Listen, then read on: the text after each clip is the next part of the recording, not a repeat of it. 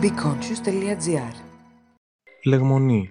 Φυσιολογική ή παθολογική κατάσταση, γράφει η Αφροδίτη Μουλαρά.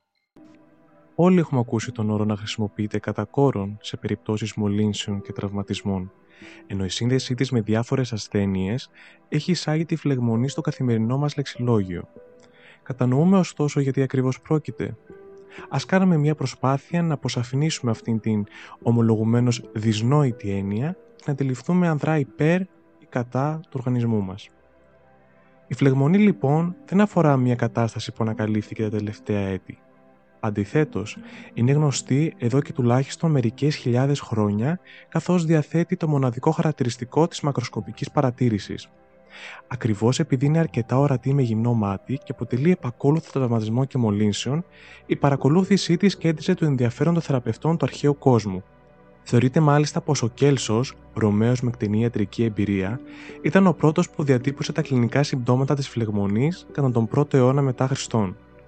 Πρόκειται για τη θερμότητα, το είδημα, πρίξιμο, την ερυθρότητα και τον πόνο. Έπειτα έλαβε τη σκητάλη ο Κλάβδιος Γαλινός, ένας από τους σημαντικότερους θεραπευτές του ελληνορωμαϊκού κόσμου, προσθέτοντας κατά το 2ο αιώνα το πέμπτο σύμπτωμα, την απώλεια λειτουργίας του εκάστοτε ιστού. Ποια όμως διαδικασία είναι υπεύθυνη για την εμφάνιση αυτών των συμπτωμάτων, αν επικεντρωθούμε στο σκοπό της φλεγμονής, μπορούμε να τη χαρακτηρίσουμε ως ένα σύστημα συναγερμού και πακόλουθη εξάλληψης του εισβολέα. Όταν κάποιος μικροοργανισμός ή ιός εισβολέας καταφέρει να διαπεράσει τους εξωτερικούς φραγμούς, όπως είναι το δέρμα και η βλενογόνη, πρέπει κάποιος να ειδοποιήσει τον οργανισμό για να τη δράσει, συναγερμός. Η φλεγμονώδης απόκριση κρούει τον κόδωνα του κινδύνου στην προσβεβλημένη περιοχή όπου και καταφθάνουν οι ένοπλες δυνάμεις, τα κύτταρα του ανοσοποιητικού.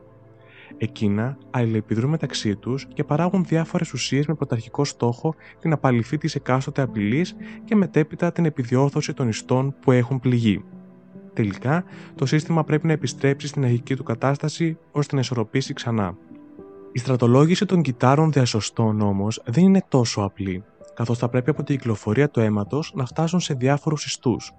Για να γίνει αυτό, τα αγκία διαστέλλονται όπως ένα μπαλόνι που φουσκώνει και έτσι σχηματίζονται διάφορα κενά ανάμεσα στα κύτταρα από τα οποία διεισδύουν. Κατά τη διαδικασία αυτή, ρέει και περισσότερο αίμα στο σημείο με αποτέλεσμα να παρατηρείται εξωτερικά ο ερεθισμός, κοκκινίλα και το είδημα πρίξιμο της συγκεκριμένης περιοχής.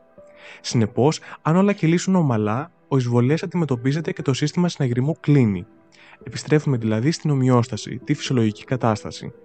Η διαδικασία αυτή περιγράφει τη λεγόμενη οξία φλεγμονή και διαρκεί για σύντομο χρονικό διάστημα.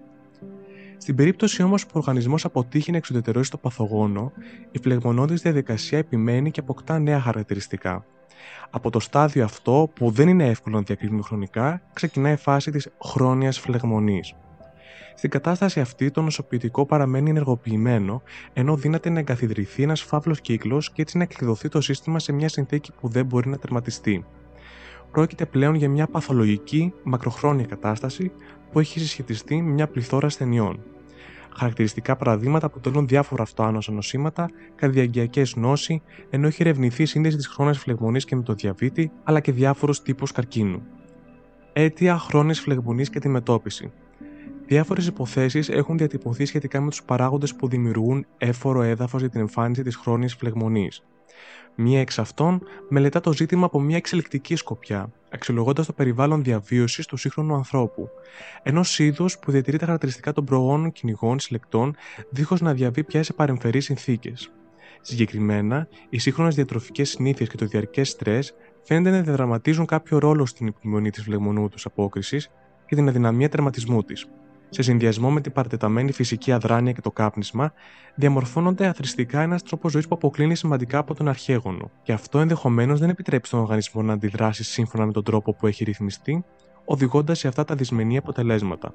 Για να αντιμετωπιστεί όμως η χρόνια φλεγμονή, πρέπει πρώτα να εντοπιστεί. Αυτό καθίσταται δύσκολο, καθώς συνήθως η χαμηλή της ένταση τη βοηθά να περνά παρατήρητη. Διάφορα φαρμακευτικά σκευάσματα κατά της φλεγμονής, όπως τα κορτικοστεροειδή, συνοδεύονται από ποικίλες ανεπιθύμητες ενέργειες, καθώς στοχεύουν σε μια διαδικασία κέρια σημασίας για τη φυσιολογική απόκριση του οργανισμού. έχοντας σχηματίσει στο μυαλό μας μια αδρή εικόνα αυτού του εκλεπτισμένου συστήματος συναγερμού, αρκεί να συγκρατήσουμε πως η φλεγμονή είναι δυνητικά φίλος και εχθρός της υγείας μας. Το ζητούμενο είναι η επίτευξη της ισορροπίας που κατέχει κεντρικό και ευεργετικό ρόλο στη λειτουργία του ανθρώπινου οργανισμού.